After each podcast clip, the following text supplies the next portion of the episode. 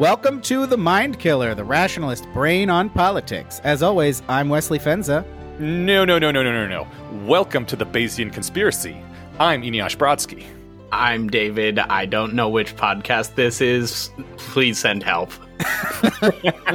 Eneasz, which podcast is this?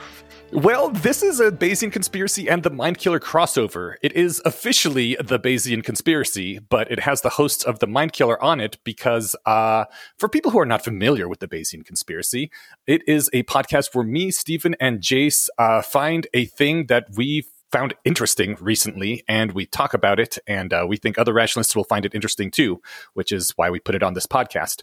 The Mind Killer, Wes, real quick, what is the Mind Killer? The Mind Killer is the rationalist brain on politics. We discuss the news of the last two weeks from a rationalist perspective with lots of hot takes for all of your take hearing needs. Exactly. And the thing that I found really fascinating that I wanted to talk about was an article in the New Atlantis about the news environment of the day and how it got to be where it is. And I figured, well, fuck, I'm on a news show. Wouldn't the perfect guests for this be the other people on this podcast that I am on that talks about the news? And the answer was yes. Yes, it would be. So So, here we that are. is what we are doing. Yep.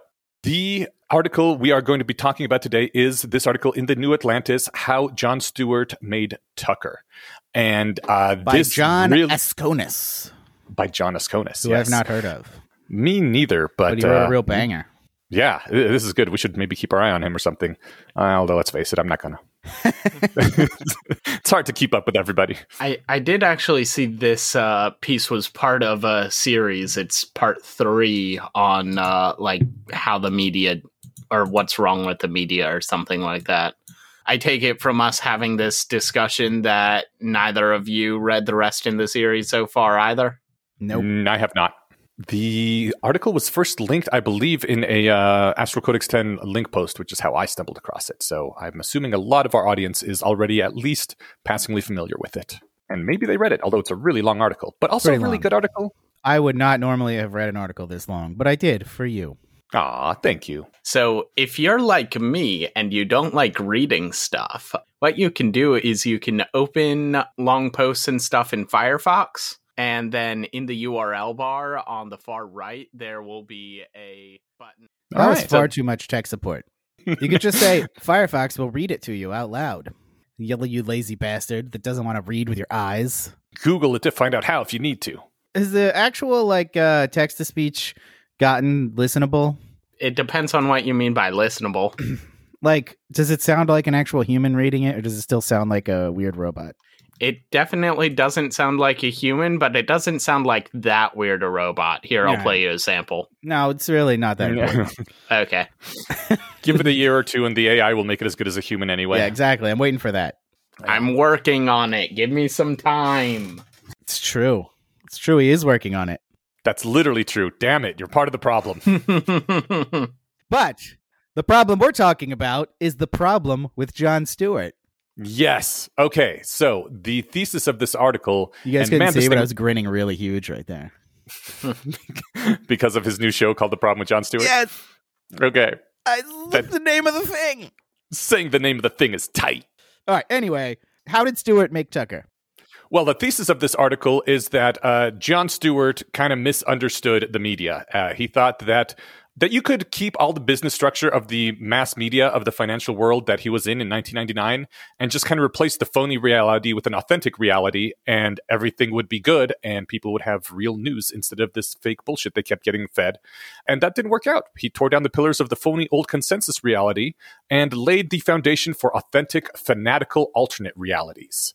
Which and is he what really this- did. Um, Yes. One of the things I enjoyed about this article is that I was there for all of that, and I was Mhm. like, "Yes, that is what it was like."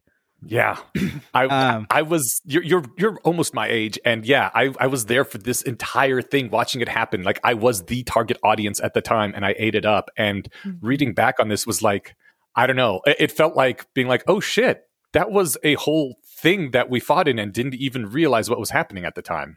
Yeah, and so like the, somehow like the, you were in Vietnam without realizing it. the article starts with like, "Here's what news was in the '90s." Mm-hmm. um and it was um first first news was boring Um, and they say this is, has a lot to do with the fairness doctrine, which was Yes. interesting. With and, and one of the things they mentioned is the fairness doctrine. Uh, if you've never heard of it, it's pretty famous for requiring that like both sides of an issue be presented, which sounds insane to hmm. the modern audience, but that was a real law that Yeah. they had because broadcast TV was considered a public good. Right. there were only was- so much bandwidth and there were only like a few networks that could use it. So they said okay as a condition of getting this bandwidth we're going to have something called the fairness doctrine. So if you present one side of an issue you have to present the other side also And not just that, this was back in uh, 1949 when this passed. Uh, I thought the more interesting uh, condition for our purposes here is that as a condition of having a license to broadcast, they were required to broadcast air news coverage. So for like the first several decades of television, the broadcast companies just viewed the news division as a public service and a necessary cost of business rather than a profit center. yeah nobody really realized that you could make news profitable it was just Mhm. like okay this is a thing we have to do and really half-assed the business side of it Um, and it wasn't until the fairness doctrine was repealed that they were like, well, should we just stop doing the news? Or like, should we see if we can make it profitable? And they already had all the infrastructure in place to do the news. So all the networks were like, all right, well, let's keep doing the news, but let's see if we can make money off it. Yeah. The so in addition to this, in 1961, even like 25 years before it was repealed, historian David Bloom called this ter- a, a uh, coined the term pseudo event because when you had to do news every single day, sometimes you have days where just nothing interesting happens, but you have to fill that airtime anyway.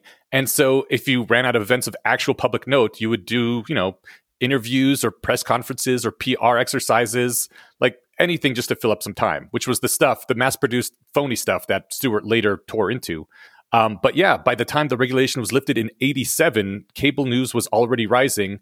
And the the problem with the news production is that like it has huge fixed costs with studios and reporters all over the world and that. And you can spread out those costs by producing a lot more news with the same stuff. Uh, so we started getting things like 24 hour news cycles and lots of news shows and Yeah, and one of the things that this article didn't really go into, but that I've I've think is really important to this history is the rise of the 24-hour news networks. yes, because norm before that news was like you know 30 or 60 minutes a couple of times a day. You couldn't fit that much into it and usually something had happened that was worth reporting on. But with the 24 hour news networks there's not nearly enough news to fill that Mhm. time. So they had to just start reporting on insignificant shit and like doing these talking head shows where people fought with each other or and like go lean hard into opinion and stuff. And that completely changed the news landscape. Yeah. I think the the big breakout of CNN was the first Gulf War because then they actually had something to report on 24 hours. And even if there was nothing happening they're still like, you know, oh, it's a war, there's something exciting there and that's when CNN really actually became a big thing. Uh, and that was 1990 to 1991. So Yeah, and I'm I'm curious, did this section of the essay impact how you guys think about how we on our news show should handle slow news fortnights? Cuz we have had those and we've kind of done this where we just like find stuff to fill out our outline. no you guys have done this and i keep telling you don't put on stuff that's not worth talking about and i delete it and we thank you for that. I oftentimes in a show, since we try to keep it to an hour or an hour and a half, I will have things that I like just pull out and I'm like, I can't discuss this. There's not enough time. And if we do have a slow news week, I'll be like, is that thing that I pulled out still relevant? It is. I'm going to stick it in here because I did want to talk about yeah and when that actually happened a few episodes ago where we, we Yeah. didn't have a lot of news so we covered some stuff that we had missed in previous weeks but i thought all that was like actually important stuff that we cared about. I agree. Um, I have, I know I've said in our uh, our private channel several times, like, guys, it doesn't matter if we have a short episode; it's fine. Yeah. And that is true. Let's not let's not cover shit that's not worth covering. Mm-hmm. Um, Um, so this this article identifies 1999 as peak news, Yes. which is the time where the news made the most money. um, in that time period, but more relevantly, it was the most people employed in the news business um, in history, and it, and it declined from there. Yeah, I believe the peak was July 2000, which is basically 99. Okay. And that that was the peak of 1.6 million people and this particularly struck me because I graduated high school in 98 and I wanted to go into journalism, right? Like Oh, I man. was the I was the English major guy. I scored a perfect 800 on the English section of my SAT. Like what I really wanted to do was write fiction, but I know that didn't pay anything. So you go into journalism to use words to make money. And my mom was like, "No, don't do that. That's that's stupid. English majors never make money. Go go do something else practical like computer science instead." And I was kind of a, a pushover and had I had issues, so I did that, which uh, in the end turned out to be the right call. Oh my god! So is this your lifelong dream? What we're doing right now? No, no, it's not. I don't But- know. It kind of sounds like it is. but it's uh it's adjacent to it how about that Like it's my. It was my dream of how to, you know, put in a day's work and make some money instead of doing what I really wanted to do.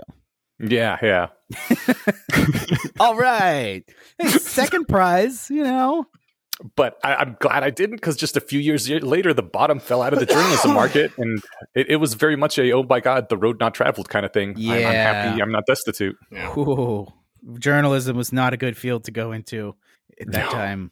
no Sorry if uh sorry if I'm being a little quiet at the moment. Unlike these olds, I was five years old in the year of peak news, so The- yeah. I think that's brought up more than once in the uh, in the article itself is that 1999 was also the year of The Matrix and Fight Club, which were very much Fight Club, especially like explicitly against um, the mass media landscape of just like here is blah entertainment to keep you busy buy our product like it was very much a rebellion against this mass uh mass culture that sucked and was the lowest common denominator culture and uh, I don't think that was a coincidence. Well, that was also just a very '90s attitude.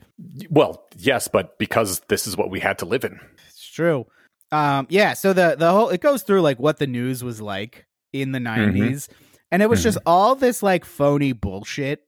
Mm-hmm. Um, prepackaged corporate talking points. Um, you know, corporate shills coming out and just saying whatever they're paid to say. Um, and stories. It, it was it was really the '90s were the turn from like you know, sober, we report on the important issues to like the media circus, where Right. it's like they shit just gets covered because people are like voyeuristically, um, you know, eh, uh, uh, uh activated by it, Yeah, like and, and specifically all the talks about O.J. Simpson, Mhm. the the whole Laci Peterson thing. Which, if you guys don't know, it is really hard to to convey how big a news story this was. Was this just like one white girl was missing?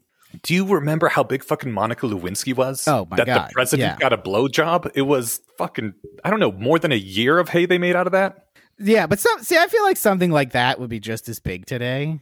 I feel like you didn't pay much attention during the Trump administration. I mean, I, I feel I feel like yeah, I feel like presidential sex scandals kind of died with 45 cuz the man was one giant walking sex scandal. yeah, true. I guess the Access Hollywood tape was kind of the like the death of that as Mhm. as something worth reporting on. Much.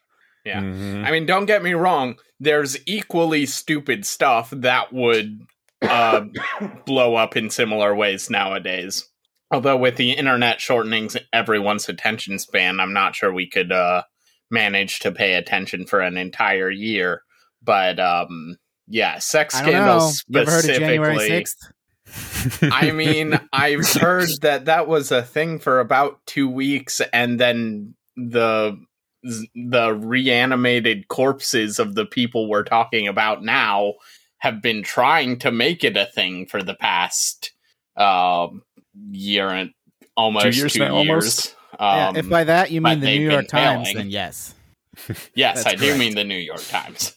Um, they the article discusses um yeah how the economy of the time worked and that this wasn't this was not just because they decided to make things bad and bland. It was really a artifact of how how the world worked, how this was financed, because news was paid for by advertising. And back then, you didn't have personalization. Like ads only worked by blasting the largest possible audience with the most lower, lowest common denominator appealing message, right? Like mass appeal was required and therefore blandness was too. Yeah, and the news was on major broadcast networks that everyone in the country watched. Mm-hmm. So it was like the same. You'd have your local news, but then like the national news, everyone got the same national news. There was no um, real targeting. Yeah. And so the ads were trying to reach literally everybody in the nation all at once. Yeah. And all And, and so the news had to cater to that and had Yeah. to had to report the news that like everyone could watch. So Yes. they couldn't they couldn't develop a niche audience. Um, it had to just be mass appeal. Yep. From from the article, the line was all content decisions flowed from this imperative. And it's true. All right, and then enter Jon Stewart. Enter Jon Stewart. Yes. Uh, Jon Stewart thought that that wasn't the case. And uh, you could just put good stuff on TV and it would be fine. Yeah, and Jon Stewart took over The Daily Show on Comedy Central, which Mhm. was an established show that had been hosted by Craig Kilborn. And it was lame. It was super lame. I I don't think I ever watched it, but they'd run ads for it all the time, and I'd be like, "That looks stupid. I'm not going to watch Mhm. that." Mm-hmm. And from what they tell me, it was just like kind of wacky jokes and you know tomfoolery that was dumb. Yeah, it, I mean, I think I saw one episode and I thought this is like a really bad version of SNL's Weekend Update that goes on for too long. Why would I bother watching it? Yeah. So Jon Stewart gets the gig after Craig Kilborn, and he's like, "All right, we're not going to do this. What we're going to Yes. do is we're going to report. We're not going to report on the news, as in like what recently happened. We're going to report on the news media Yes. and just make fun of them Mm-hmm. because there's." It, and it was so easy because of everything we just talked about. Mm-hmm. And his bread and butter, and this is from the article, but I remember this as accurate, Mhm. is that he would just take a clip of somebody saying something yesterday Uh-huh. and then find a clip of them from like three years ago saying the exact opposite. mm-hmm. And that sounds like pretty standard to people today Mm-hmm. but the, nobody had done this before. Like there was no, um, I think the, the internet was had was in its infancy. Um, there was no archival footage you could just uh, look up. There was no Twitter, so you could just like look at someone's old tweets. Um, their big like competitive advantage was they would go back and get all this archival footage and just go through it. Yeah, they had a whole staff that basically just did that. It, from the article, this is a great line. This true fact uh, that will sound insane to anyone under the age of 30. People on television reasonably assumed that no one would hear what they had said ever again. If you change your tune in months or years afterwards, who would remember? Uh, as the representative under 30 on this show, yes, that does in fact sound kind of nuts. yeah but like how just think about without the internet how would you how would you find anything yeah. you'd have to Uh, have appa- recorded it on vhs Yeah, no, like uh, on reflection, it uh it makes sense. I just it it sounds like you're describing how Martians live. yeah and, and so and but so and before jon stewart like people knew that this was the environment they're living in so they had no compunction about saying something that was directly complicated or directly contradicted by something they had said a couple of years earlier because like nobody's nobody remembers that Mm-hmm. but It- jon it- stewart remembers Oh yes, he does. Uh, There was always a clip. That that's almost became like a tagline of the show's fans. That there's always a clip. Yeah, in the same way you say there's always a tweet now. Yeah, Mm. exactly. And it was great. Like you saw someone, you saw them start a, a topic on the show, and you were like, "Oh God, oh this is going to be excellent. There's going to be something hilarious and really fucked up that we're about to see with with the clip." Yeah. But th- so the article claims that Stewart had much bigger ideas than just like let's make fun of the newsmakers. Yeah, he. What was this here? Uh, he he maintained, like George Carlin, that a high view of comedy as an art form for social commentary. And when he took over the show, like they didn't want to let him do this at first. Uh, it quotes him as saying to the show, well, to the executives at the at Comedy Central, "Let's make a deal. Let me do the thing that I believe in, and if it sucks and it doesn't sell you enough beer, you can fire me." And by the end of the run, he was making more than any other late night television personality and possibly more than anyone in the entire news business at 25 million a year. Yeah, and So, I think what right. really I think what really made him was George W. Bush. Now, this is Yeah. not from the article, but this is my mm-hmm. recollection of it is that mm-hmm. w- the way the news was covered, especially post 9/11, was like absolute reverence for the president and the office and like had the utmost respect for everything Right, right. and like solemn. And Stewart would look at this and be like, what the fuck? Because W was objectively funny. Yes. Like he was constantly saying dumb shit and and stuff that didn't make sense. Uh, and especially leading up to the Iraq War, they were constantly contradicting themselves and putting on these presentations that made no sense and and just lying all the time in really easily provable ways. And the Yeah. regular news media just didn't didn't cover it at all. They would just kind of like stenographically report, well, here's what they said. And Stewart would get it and be like, look at this, look at this, look at this.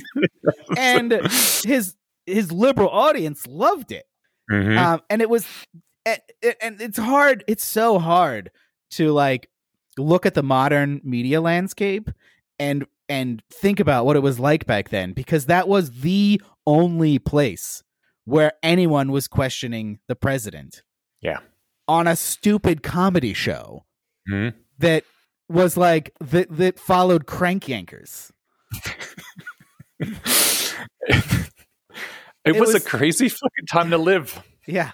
It was like you'd have like weird like you could read letters to the editor in like the alt weekly Mhm. or you could watch Jon Stewart and that was the only people saying like hey this W guy seems like actually kind of a clown Mhm. and like everyone else was like oh yes the august office of the president uh, here's what the press release said today blah blah blah blah blah Yeah. I, I, I wish David could have been there. I don't it was bad I mean, it was bad, but it was a hell of a time to live because you could be. The thing was, you could be part of the rebellious counterculture and be right, like just objectively, because no one else was reporting on this. Like you said, it was just the young rebellious youth that were. The Jet Stewart was like what twenty four or something that was doing this, and uh, nobody else was paying any attention at all, and uh, that it felt good. Uh, Well, that was so- the real- So I, I do actually buy that because I read Zvi's blog during COVID. uh-huh Okay. Uh, I, but that was the real that was the real gift of the Iraq war to our generation because we were all mostly liberal um all mostly against the Iraq war and it turned out to actually be complete bullshit Mm-hmm. and like how often does that happen where it's just wow every single justification was wrong Yeah. like we were saying like one side was 100% right and the other side was 100% wrong Yeah. and it's like wow that never happens but in this one instance it did and i think that's probably to blame for a lot of uh the the environment we're in now or especially how how people of our generation kind of look at um cultural issues Mm-hmm. it's like because we had that in those formative years we had this one thing where we were completely right and everyone with any kind of institutional power was wrong Yeah. and it's just i feel like you can't understand millennials without recognizing that um, Gen X. Don't flatter yourself. no no no no gen x doesn't give a shit about anything that's their whole thing Mm, Gen X were major watchers of The Daily Show. They- They're much more jaded, but Yeah. um, no that's true but that this is but like iraq war was 2003 um where gen x had was was in their 20s by then yes. Yes. um i'm talking about the people that were in their teens when that was happening Okay. okay, fair enough. yeah um But yeah, Gen X Gen X took this and just Mhm. became more jaded. Well, were they wrong? No. Okay. I, I so I'm like one of those, you know, ex- exennials they call us, where we're like in between the two. I identify it's much more with Gen Zennials. Yeah. because they're like, yeah, who every, everything's stupid, nothing matters, who cares? And I'm like, yeah, who Mhm. cares? Mm-hmm. It's these damn millennials who are like, care about everything, keep caring. I'm like, oh, why not? Yeah, no. Don't. don't mm. you know what? Let's not rage on the millennials because David is here. Uh, Especially David. So I am on the other side of the millennial split, and I actually identify. I kind of identify more with the Zoomers, except when they start talking about like TikTok and stuff. Anyway, the kids today, terrible, right? Yep. Yes. All right, good. So- I'm glad we uh, established that. So anyway, what were we talking about? Jon Stewart? Yeah. Do we want to talk about one of the defining media moments of the 2000s? Uh, not Hell, really, but it's kind of the shtick of the show. So go on. Do you remember the Crossfire interview? Oh yeah. Nope. Was I- that well, was that two thousands? When did that actually happen? I think it was 2004. Yeah, that sounds right because I think it was post Iraq. Yeah. It was a, it was a show on CNN where a conservative and a liberal pundit talk to each other a lot uh, and fake debate each other on the news of the day. And Jon Stewart was invited on, and oh my god, he ripped a giant asshole into the entire news industry, and, and then like put a bomb inside of it or something. like it was, it was so. You know that feeling you get when like um a a powerful evil force is just brought down by one teenage farm boy in an X-wing, and you just want to scream and cheer because it was so amazing that this happened. It, it was kind of like watching that happen on CNN. It really was, and it was bigger than things get today. Like Yeah. everyone saw that interview, Mm-hmm. and it was Jon Stewart coming into Crossfire, getting interviewed by Tucker Carlson. Mm-hmm. who was the conservative host on Crossfire, and Jon Stewart being like, I'm not going to answer your dumb questions. I'm just going to tell you your show is bad and you should feel bad. And Yes. here's why it's bad. And Yeah. Tucker was just completely unprepared for him. and the other guy too, which who oh we don't yeah, the other now. guy, the other guy, his whole thing was being completely unprepared. Like that was the point of like that was on Fox. That was like it wasn't quite Hannity and Colmes Mhm. where where Hannity was like a guy with a personality and Colmes was just this miserable sack of shit that was there to be hated. Right. Um, but still, like whenever they did these shows, the guy they got to be the liberal was always kind of not great. This was Paul Begala, I think. I mean, Tucker wasn't great later. either. He looked like a clown and he wore stupid bow ties and shit. And Jon Stewart made fun of his bow tie. Yeah. And he was like, I do wear a bow tie.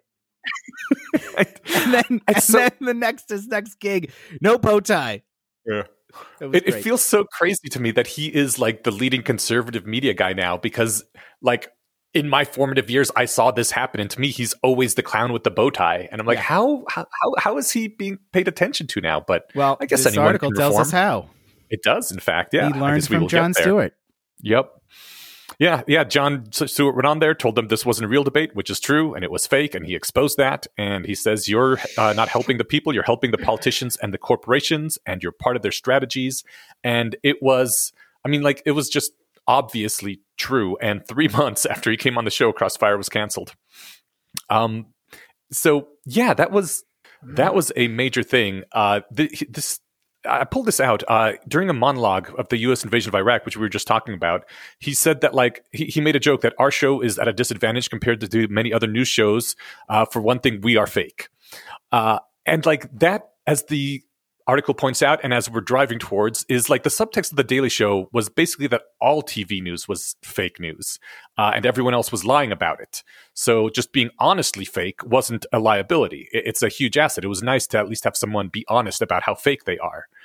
But the thing is, as the article brings up, the Daily Show actually really was news. And uh, I believe you're going to agree with me on this, uh, Wes. But like, yeah, it was my most trusted news source at the time, maybe about on par with NPR. Like, it covered the basic facts of stories. And according to um, what, what the surveys where they test people's n- information knowledge, uh, the viewers were as well informed as those of any other broadcast TV, and They were actually uh, more informed. Were they? Yeah, it was. Uh, it was. So it was. Um, what they found was that people who watched any late night TV comedy shows were better informed than people that watched actual news shows. Oh shit! Yeah, but the Daily Show was definitely on there. Yeah. So yeah, that was that was kind of the thing he did, where he exposed the news, where for for all being manufactured, and his manufacturing was at least honest about the fact that it's manufacturing, and it was entertaining his audience. And one of the things that the article pointed out was that it was really kind of parasitic Mm-hmm. in that the whole Daily Show, the whole, the whole show relied on there being all this news being generated by other sources. Mm-hmm. That that they had no real correspondence or investigative journalists or anything. They Yeah. just took what other people did and and made fun of it. Right. Under, I guess, so I don't know if you could do this always. The article pointed out that uh, under the fair use copyright exception for parody, the show could steal whatever content it needed from its competitors. So could they have not done this if it wasn't a parody show?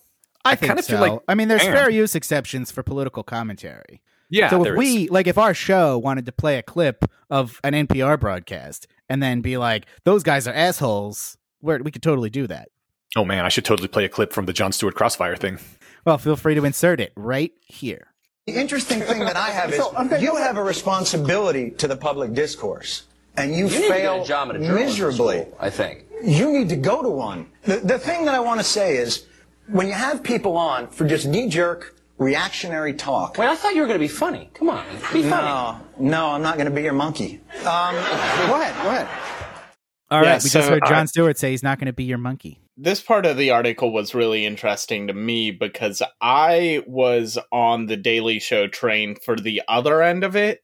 Uh, I Mm. I witnessed the Daily Show die. Um, Oh. I I uh, I started watching the Daily Show something like a year and a half before Jon Stewart left. Uh, Oh. oh and- yeah, that wasn't very good. and so Wow. yeah i i saw the um uh the i saw jon stewart do the monologue where he announced he was leaving and then he played the uh clip of trump coming down the elevator and screaming about mexicans and thanking trump for making his last year his best year and then his slow descent into madness as trump actually succeeded Right. so yeah, th- this I I assumed that was just like uh uh a general trend of like media getting worse during the Trump years because they were so addicted to Trump. But this is actually an interesting spin on it because that was like in the in the late Obama years, that was really when traditional news media, aside from like a last few shows on Fox News really started to die. And yeah, it makes sense that that would also be when The Daily Show died. And I think um, if what you might want to take away from this is that the news was actually never better. The news was never good. Yeah. Um, it was in the in the olden days with the fairness doctrine in place. It was more informative, but it was also super boring, and nobody watched it except like high-minded people who were like, "I need to be informed of the issues of the day." And it was So like want- it was like eating your vegetables. How you would like, okay, I'm gonna watch the news. Not only did my parents watch the news every single day and read the newspaper in the morning, it was a family event for us to all get together and watch like 2020 or 60 minutes together, like Ugh, when I was a sounds kid. horrible. It was actually very interesting. Like, I I found out a lot of cool stuff. Oh Yeah. man, uh I watched the news as a kid, and I was like, I hate this. Yeah, so what I don't know. What I would be really interested in is someone doing like a deep history of news.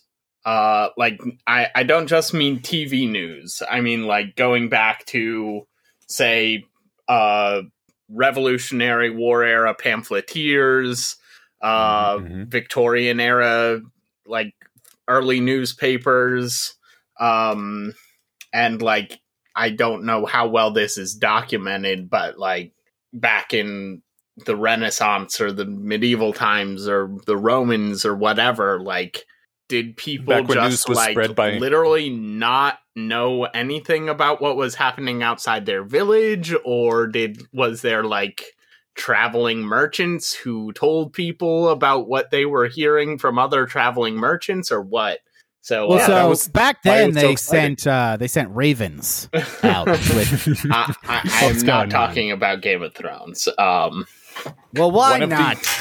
One of the really Better than our interesting, history. one of the great things about a merchant coming into town was that yeah, you got to run up and pepper him with questions about what was going on outside of your village.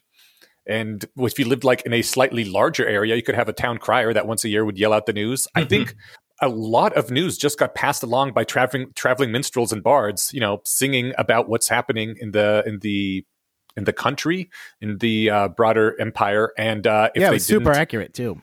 right if they weren't if they were found singing things that the emperor didn't like they got their tongues cut out so the, the news man news has a very interesting history but it's so crazy to think about what it would be like in the world where i think it would be a better world when all that you worried about was stuff that could actually impact your life around you every now and then i guess you get surprised by a war coming through your village and conscripting your young men or killing your young men depending on who's coming through but for the most part, I guess you wouldn't have to worry about stupid shit and could focus on like who's sleeping with who and uh, why it sucks that your crops didn't come in. yeah. Eneash, we don't have to worry about stupid shit now. We choose to because it's fun. Yeah, that's a good point. Yeah, and, and the the other um like deep question that uh this piece raised for me was like what if we didn't do the fairness doctrine? Cuz like the Mm. story they told here is entirely one of path dependency where we had this fairness doctrine that mandated we have TV news. And then when we got rid of the fairness doctrine, people had already sunk all these costs and they didn't want to give up their dependent or uh, their um, established Infrastructure. infrastructure. So like if we had if we'd had some other sort of weirdo in Congress in the 1960s or whatever, like we could just like the news just wouldn't be a thing. Would the news And- not be a thing, or would they have figured out the like commercially viable news sooner? I think we already kind of had that with yellow journalism, right? Where people just published whatever uh, whatever other people wanted to read, regardless of how f- fake it was. I, I mean specifically TV news. Um cuz like uh, like I just said, obviously the news as a concept predates television. Um Yeah. so yeah, I, I guess as part of that deep history, uh I'd also want to see like what was radio news like and other things that also required a bunch of infrastructure and sunk cost but um weren't directly impacted by the fairness doctrine. Well, the fairness doctrine was in 49, which I believe was before TV was super big, but when radio was super big. So maybe it was intended more as a radio thing than a TV thing and just swept up both. Yeah, I don't know. Seems likely. Although no, I think it was the fairness doctrine was specifically for television because it was a condition of getting a broadcast license. Yeah, you need a broadcast license for radio too, though. Yeah, but I think it, I think it was only for television, Hmm. and I think that was just because the television broadcast spectrum was so limited. I don't Uh, actually I- know. I'm just guessing. So, what the article claims is that Jon Stewart had a dream Hmm. that he wasn't just going to be making fun of the other newsmakers, Yes. that he was going to just do a news show that was good because it was the only one really trying to be good.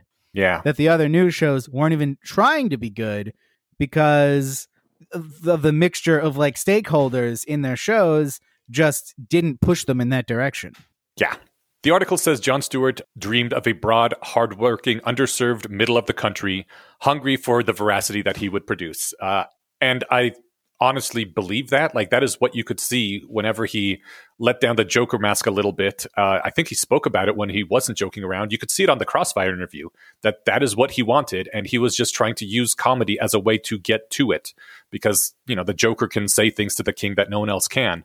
Uh, but as the article like points out, he didn't realize that the catch is that mass media and garbage are one together. They're the mass media is dependent upon it being garbage because they are trying to target literally everyone, and so it has to be that kind of bland stuff. And uh, and when he tried to make his more authentic thing, he didn't get everybody. He didn't have a mass uh, audience. It says, uh, where was this? Pew Research found that The Daily Show had the most liberal audience of any show on TV, uh, except for Rachel Maddow's, and no show's viewers no show's viewers skewed more high income or high education than his. Yeah, and his whole dream was to appeal to a mass audience. Um, but here's a quote from the article. It says they provided a template for how to be successful not with a mass audience, but with a loyal fragment by replacing the culture of math, mass media with meta commentary on it and the costly production of original news reporting with an efficient repurposing of others' work. Mm-hmm. Um, so instead of a mass audience, he just got like a devoted niche audience. Yeah. And that is And- exactly what Robert Ailes did with Fox News. Yes, Roger Ailes, I think. But yeah, What did I say, Robert? Yeah, it was Roger. Roger Ailes. yep. and Roger it Ailes, points like, out that um, in the early 2000s, that advertising was only about a quarter of the revenue of Fox News, and that they got the majority of their money from cable fees. Mhm. Um, and the way so you kids listening, the way television used to work was you got the broadcast channels for free, and then you have to pay for cable or satellite. And the way cable channels got their money is the actual cable providers would pay them for the to be able to broadcast them. So if you wanted ESPN, you'd go to the cable channel and um, look for a package that included ESPN from Comcast or whoever, and then Comcast would pay ESPN to be like, okay, we want to include that channel in our package. Mhm. And Fox News was able to charge these super high cable fees from the broadcasters because there was so much demand for their channel. yes, they had a very loyal audience that demanded it from all the uh, cable companies. And this was not a mass audience. Like, first of all, most people didn't get cable. And most people who did get cable didn't watch Fox News. This was like uh, a fraction of a fraction, but it was big enough that it made up three quarters of their revenue. Yeah, Roger Ailes was was taking basically Jon Stewart's playbook, what Jon Stewart discovered about building niche audiences and bringing it to the news media. The article touches on what exactly it was that Jon Stewart discovered by doing this, and I wanted to hit those real quick. Uh, he found, first of all, that a real audience that is uh, loyal uh, and sustains you assemble uh, the same places where all audiences nowadays assemble online and that uh, converting a loyal audience into a media business success is getting them, them to be personally loyal to you and identify with your brand. It says that The Daily Show was the first TV show whose clips regularly went viral via emails, discussion forums, and shared BitTorrent links uh, because uh, YouTube didn't even exist yet. The Crossfire appearance was probably the first piece of political journalism that went viral online and was six months before YouTube debuted. So people were still just sending clips to each other in email.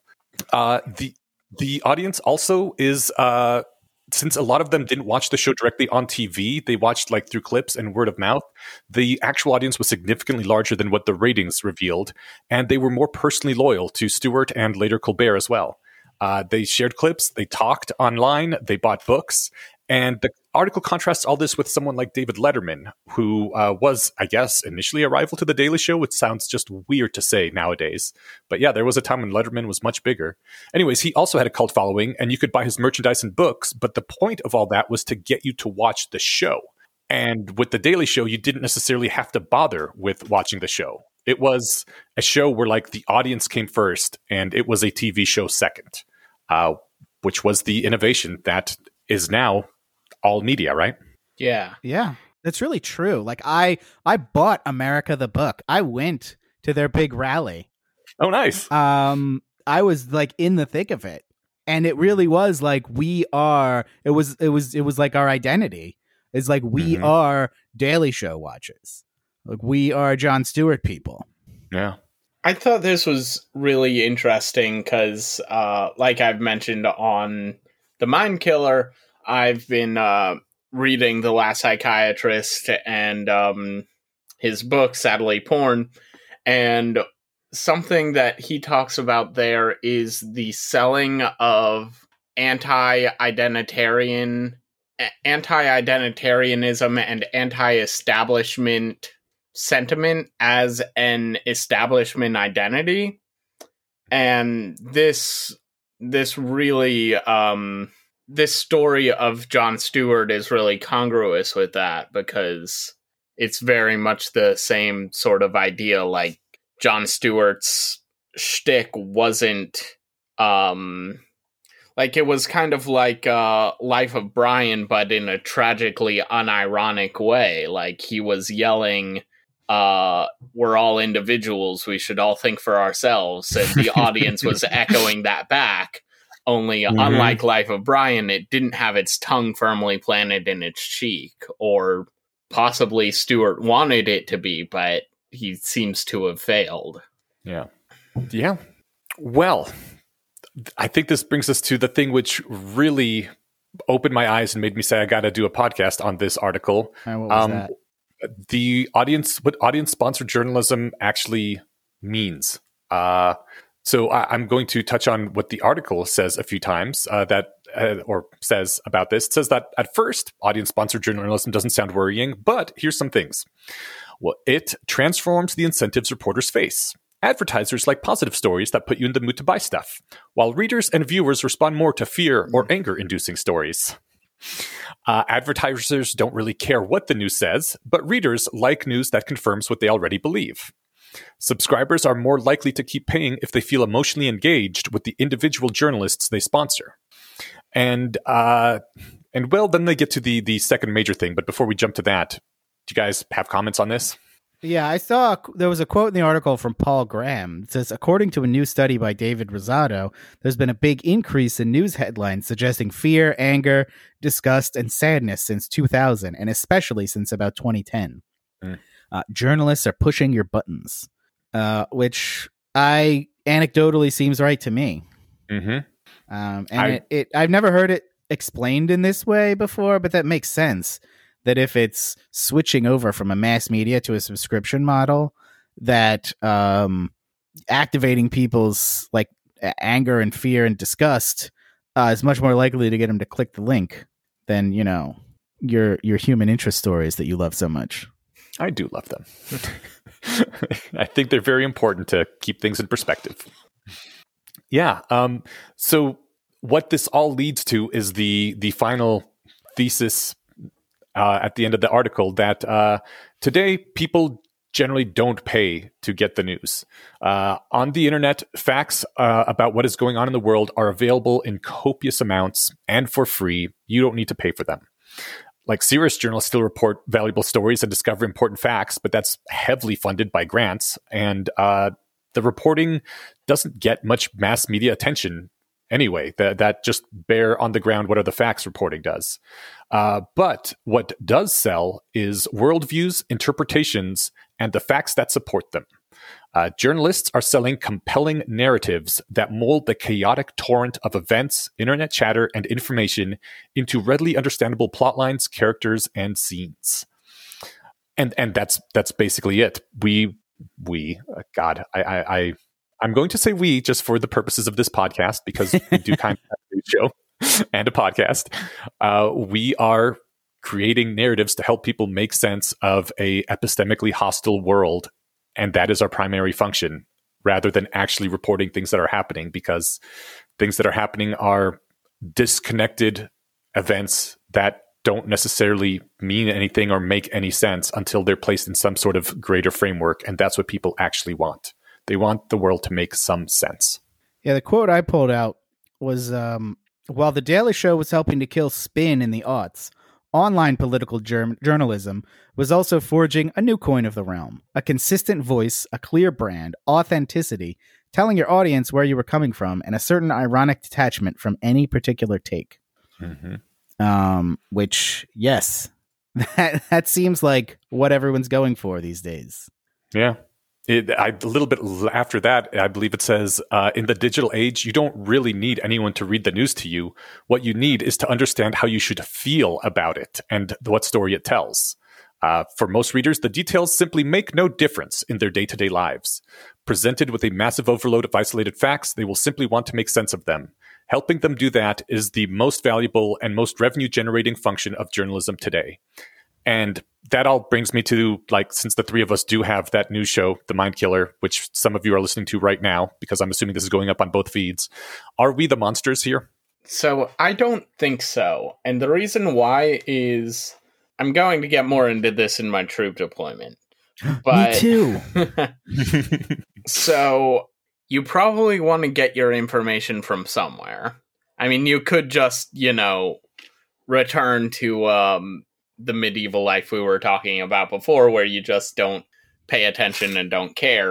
Um, ah, return with a V. Yes. Uh, I'm like three quarters of the way there, and I feel like it's a pretty good life. Um, but if you don't, If only you were on this show.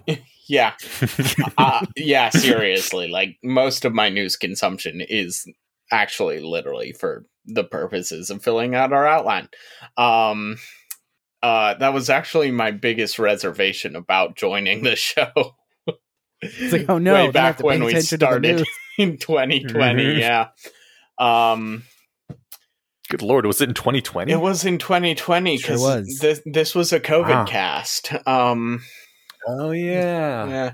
Since you aren't going to be getting away from this no matter what you do, your options are either to give up completely, which I would kind of endorse, or to at least find a show where the brand and identity that they're trying to establish is one of actually being factually correct. And uh, that's why, as much as it irks me, I don't actually have that big of an objection to the so and so was wrong segment uh or to um something else that I forgot about. I've I, I I'm not gonna lie, I've been drinking while we've been recording this. um my current drink is a shot of smoked rum in some uh sparkling lemonade and pink grapefruit soda. Uh Hey. it's very good. Uh uh so yeah, if you find um if you find news sources where their established brand and voice and identity that they're selling is actually about being factually correct, I think you can do pretty good uh here. And for some further recommendations on where you can get this, see my troop deployment in probably like 15 to 20 minutes. Aren't Probably less than Aren't- that.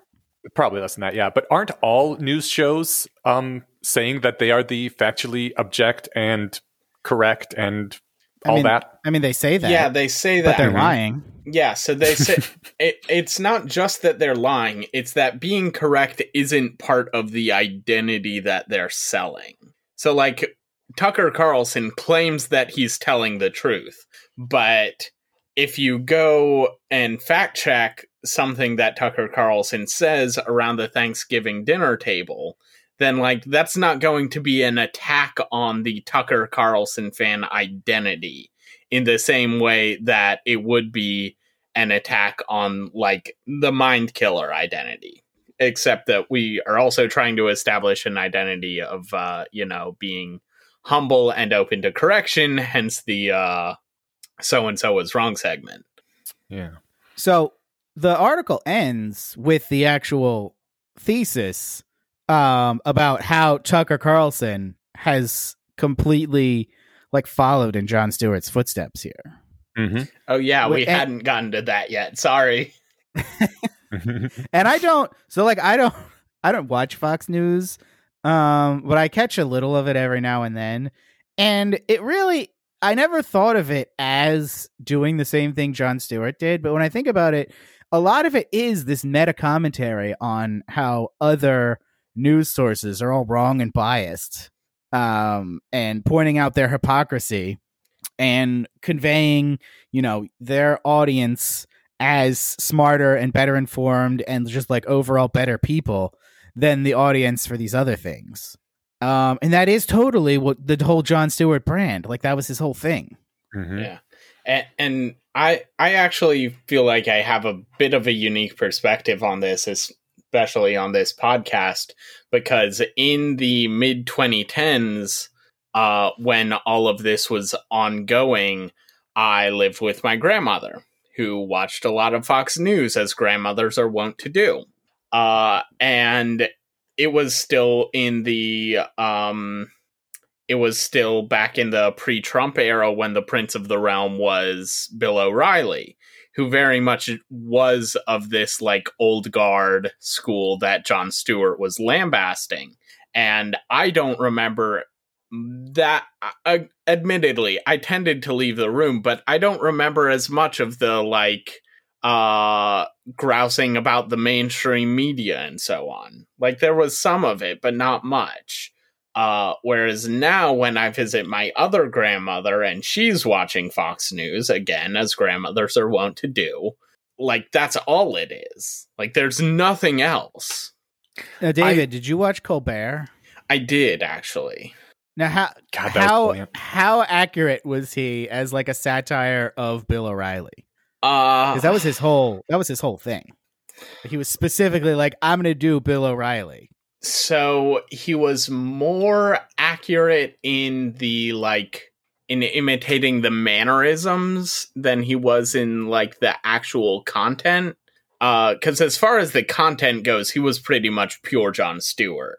Uh, he just like uh, dressed up as Bill O'Reilly, basically. Um, so if you imagine a parody cosplay where Jon Stewart is the cosplayer and Bill O'Reilly is the cosplayed, then that's um, then that's mid 2010s Colbert. Gotcha. I got I got a worry still though because like as is pointed out in this article and as we have acknowledged, a lot of the news outlets out there is the audience being told every day, look, this is proof of how crazy those other people are becoming. And uh, they just want to, he- they're just hearing what they want to hear. And uh, you guys are the, we are the sane ones here. And I don't know, how's that? We kind of do that too. Maybe not to the same extent, but like a lot of our things are things like, oh my God, what the fuck is the CDC doing here? Why is the FDA not allowing life saving treatments to go through? Are they all nuts? Like, why are they doing gain of function research? Oh my God, this crazy woke overreach thing is doing whatever. And I, we try to stay out of the culture war somewhat. We touch on them sometimes, but like, don't we do this too? Well, don't we? Why about, is it okay when we do? Think about the two examples you just brought up there. Hmm. None of those are commenting about how crazy other news sources are or how crazy other audiences are. Those are directly things that the government is doing or allowing. Um, and I think that's mostly what we call nuts is like actual things that are actually happening. It's not this meta commentary on like, look at these hypocritical reporters. Oh, uh, okay. It's like, no, of, the government's doing this. Look at what the government is doing. Pay attention. This is actually important like I, I don't watch other news shows. I don't watch Hannity or mm. or mm-hmm. Tucker or whatever. Uh, do they do that? Yes. Yeah, they do. Oh. but it's like okay. It's usually just made up stuff that's not actually doesn't actually matter. I will say I do still listen to NPR sometimes, even though I had to drastically cut back how much I listened to them, specifically because they were doing this sort of crazy bullshit too. I listen to the New York Times Daily podcast. Oh my god, how how dare you? You're sleeping with the enemy. That's true. I'll do it again too. Yeah, but sometimes like it, their their news their news cycle is just the you know the other side is awful. Here's why we're great. Yeah, and I I don't I think we stay away from that. I don't think we're calling the other tribes awful. Uh, it's that true. Much. But are we? So is it okay that we are providing a compelling narrative that makes sense of all the crazy shit out there? Is that what we're doing? I think that I don't feel like we have a, what, a, a, a, narrative that makes sense. I, I, feel like that's what all news reports shows do now, and we are one of them. Well, I do feel we like do nothing we report on makes sense. Hmm. I couldn't tell you why we're doing gain of function research. um, I, I don't know what the narrative is there, other than we should stop doing that. Yeah, that's fair. Yeah. I mean, I guess the narrative is like our government is incompetent and can't do anything right. Well, but there we go. Th- is that, that a narrative? Is, I feel like that's just true. I the fact that you feel that it's just true means we're just very good at selling that narrative, right? So I think I think ultimately this piece is making two different cases. One case is this general story about how media and news media in particular is more about selling identity than about informing the public in the 21st century. And we are doing that to some extent. The other point I think it's making is about how, in how to put it, they aren't just selling identity, they're selling a specific identity which is in reference to other sources of news media and other ways of getting information. And I don't think we're doing that because we don't spend 80% of our show sucking each other's dick about how everyone else is covering the stories wrong. And I'm I feel like the selling identities thing isn't great but it's also not the worst, especially if you're grading on a curve, because literally everyone else is doing it too. And anyone who isn't has been selected out by the unforgiving Darwinian selection of the internet. Um, so yeah, I I I feel like the of the bits of Jon Stewart that are really causing problems, it is the self-referential nature of it that's the most problematic and I don't think we're doing that. I think it's good to at the very least keep our eyes on it because I I'm not about to stop doing the show, but on the other hand, the fact the fact that we feel like we're doing the right thing isn't evidence that we're doing the right thing. And like anyone would feel that way. Well, uh, I'm sure Tucker Carlson feels that I way. I think it is evidence. It's just not strong evidence. Honestly, okay. I don't think Tucker Carlson feels that way. Like, I think no? he knows he's bullshitting people. Really? Yeah. Hmm. Okay. I like I said, I haven't watched his show ever. I just assumed that he honestly believed in in what he's saying and that he's making the world better. Oh, I think he thinks he's making the world better, but I think he knows he's bullshitting also. Yeah. So it's just a noble lie. Yeah. Oh, okay. Yeah. All right. Anything else before we go to troop deployments? I no, not really. I, I feel Eneasz wants to do more soul searching. I that's that's what I do a lot on on podcasts. I, I just feel like you know you. I, one of the last things it says in the article is how long can you tell your audience that they're the only ones living in reality before this idea just becomes an alternate reality of its own. I think that's it's a good thing to worry about. All right. So, well, uh, so let's I just, do. Let's just do. So I do agree that it's a good thing to worry about, and uh, just for the benefits of the audience, so that like you know what my uh, highly intoxicated thought process is. Um, so yesterday, Elon Musk bought Twitter, and um, or, or I think he bought it two days ago, but yesterday uh, there were these two performance artists who were out in the street uh, telling journalists that they were data engineers who had just been fired. One of them was uh, named Raul Ligma, and or he said that his name was Raul Ligma, and the other was um, something or other Johnson. And I was looking forward to talking about this because Elon Musk picked up on the joke immediately and tweeted about how Ligma Johnson had it coming. and n- apparently, no one else in media did because there were a bunch of uh, talking heads taking this super seriously.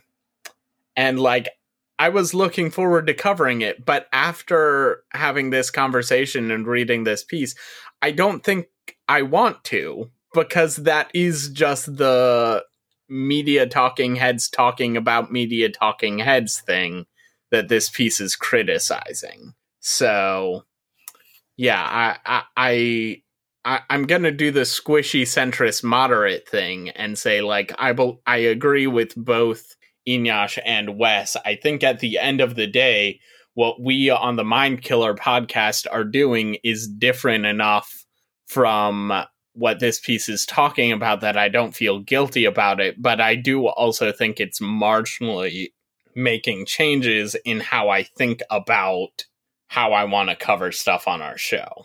Yeah, and I think um, we definitely do cover dumb shit sometimes. um, but at least I try to do that really self awarely. Like when I look at our outlines, I know what's junk food and what's vegetables on there. Uh, and try to at least limit the junk food to like, you know, 20% or less of the show. Um, I, you know, I, I enjoy covering it sometimes. I think it's fun. I think it's, uh, you know, it helps our, our audience take a, a, a, a comic relief for a minute or two. Um, but, and I think that's fine as long as we're not spending a lot of time on it and we're actually like reporting the other stuff that I think actually matters and aren't, aren't just like, you know, we're not blocked and reported. Right.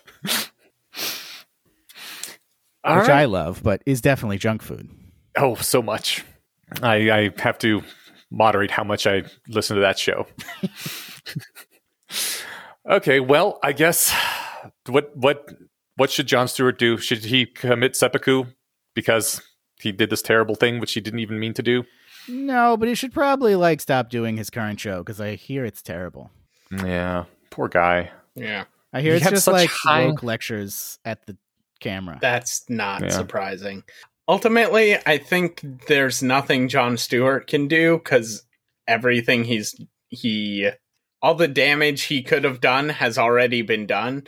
I think just in general, this is a really good uh cautionary tale about tearing down um uh Chesterton's fences because like Jon Stewart blew up the old news media and he had vague ideas about what he hoped the future news media would look like but it turned out that the incentive structure that was actually in place had different ideas so Yeah, but you can't know that about the incentive structure and the entire news economy. i mean like he, you also- can't know for sure but i feel like you could at least like pay attention and make a reasonably good guess well, I also can't say that the news environment would be better without Jon Stewart.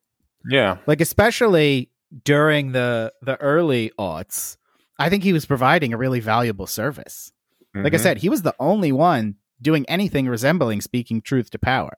like I think this is a classic tale, a tragic tale that he did a good thing as much as he could, and it ended up having downstream bad consequences. And no matter how he would have done it, that would have happened because that's just how the world is structured. Like he, you cannot win in this situation. And it's also likely they would have figured it out without him. Yes, he was just the first on the scene. And at least he was someone with high ideals and a pure heart, so that we don't have to hate him for for what happened. We can all see that we could not have done better. This was just the state of the world. But man, man, it's gotta suck to be to be the person who realizes that all of this is because of you and the good things you were trying to do. Don't worry, he'll never realize. Yeah, that may be true. All right. Well, uh, usually at the end of the Bayesian conspiracy, we talk about a couple of the sequences uh, that Eliezer wrote way back in the mid aughts. Uh, In to the Jon Stewart times. In the Jon Stewart times, in fact, uh, laying down the foundations of what we nowadays call uh, Bayesian rationalism. However, we do not have our normal uh, hosts here. We have the Mind Killer hosts. And so instead, we are going to do the thing that we usually do at the end of the Mind Killer instead, so people can get a feel for that. And Wes, since you always corral us over there, uh, would you like to do the intro to this segment? As we all know, politics is the mind killer and arguments are soldiers. So, in that spirit, we ask each of our three hosts to send a soldier out onto the battlefield every episode. And we'll start with David. Yeah, so I have been talking to some of my news consuming relatives recently, and they have been surprised at how well informed I am. Uh, especially, and this is me quoting them, because I don't read or listen to the news or watch the news. Um, so I just wanted to share some of my strategies for uh, surviving in the current hostile epistemic environment we live in. And that's to basically give up on general purpose news shows uh, with, of course, the mind killer being the exception that proves the rule, in favor of highly specialized um, experts. And I use that word cautiously because, you know, experts don't have a great reputation post COVID. But I, I just take it in the most general sense possible of just like people who know what they're talking about. And never mind whether they have the right degrees or the right credentials or whatever. And uh, following whatever they're doing. So I would recommend the Doomberg Substack as an example of this, as it is Zvi Mowshowitz's blog. Uh, Marginal Revolution can be a little bit niche in what it talks about, but the content is almost always excellent. And um, yeah, just in general, when you find yourself encountering a topic recurringly um, and uh, needing to, or feeling like you need to know more about that topic, you're almost always going to be better served by finding a high quality blog or Substack or even a Twitter feed by an expert or if you have the patience for it, even better, an academic uh, book length treatment of that topic than you are by just picking up whatever you can from mainstream general purpose news. All right. Thank you, David. Eneasz, what's your troop deployment this week? My troop deployments sometimes uh, are about fanciful, utopic visions of how the future could be, and this is going to be one of those troop deployments. All right yeah, in my future, we all live in much closer, tight knit communities where people care about each other and live with each other and know each other. Uh, almost sort of a, a return to feudalism thing, like uh, David was talking about, except without the stupid feudalism. Anyways, um, it is my sincere belief that keeping a constant tab on the news will derange just about any human. Very much like being a law officer will derange you because you're always running into just the worst examples of humanity. And this is not how the real world really is, how most people are. But if it's all you ever see, your mind updates on those uh, on those constant examples. So uh, I believe that in the future, people would generally be best off if simply nobody consumed the news, except for perhaps one uh, one or two tribal mystics, uh, wise men, shamans, whatever you have that are already a little bit crazy and mentally fortified against these deranging efforts, and they can absorb the news from the outside world and parcel it out and share it with the rest of the community in its least damaging forms and the things that people actually would need to know about.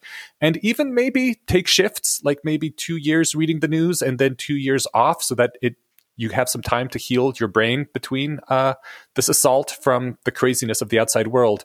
And that might be a great way to do things because honestly, most people don't need to get most of the news most of the time. It's just a thing that crushes your soul. So I set this up so that Eneasz would make that specific troop deployment so that I could make the surprise announcement that from now on I'll be replaced by David Yusuf, at least for the next two years on the Mind Killer podcast.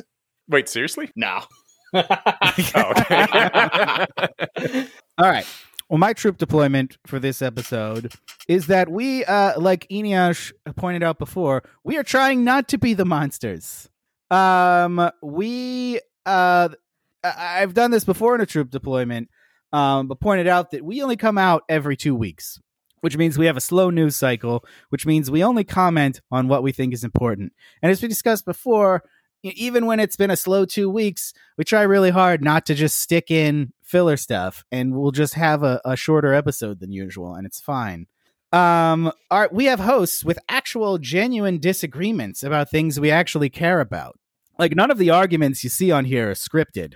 Um, we actually just have different opinions about stuff, and we present those opinions um, in a way that we genuinely feel not in a way that you know we think will make good uh, copy or please an advertiser or anything like that.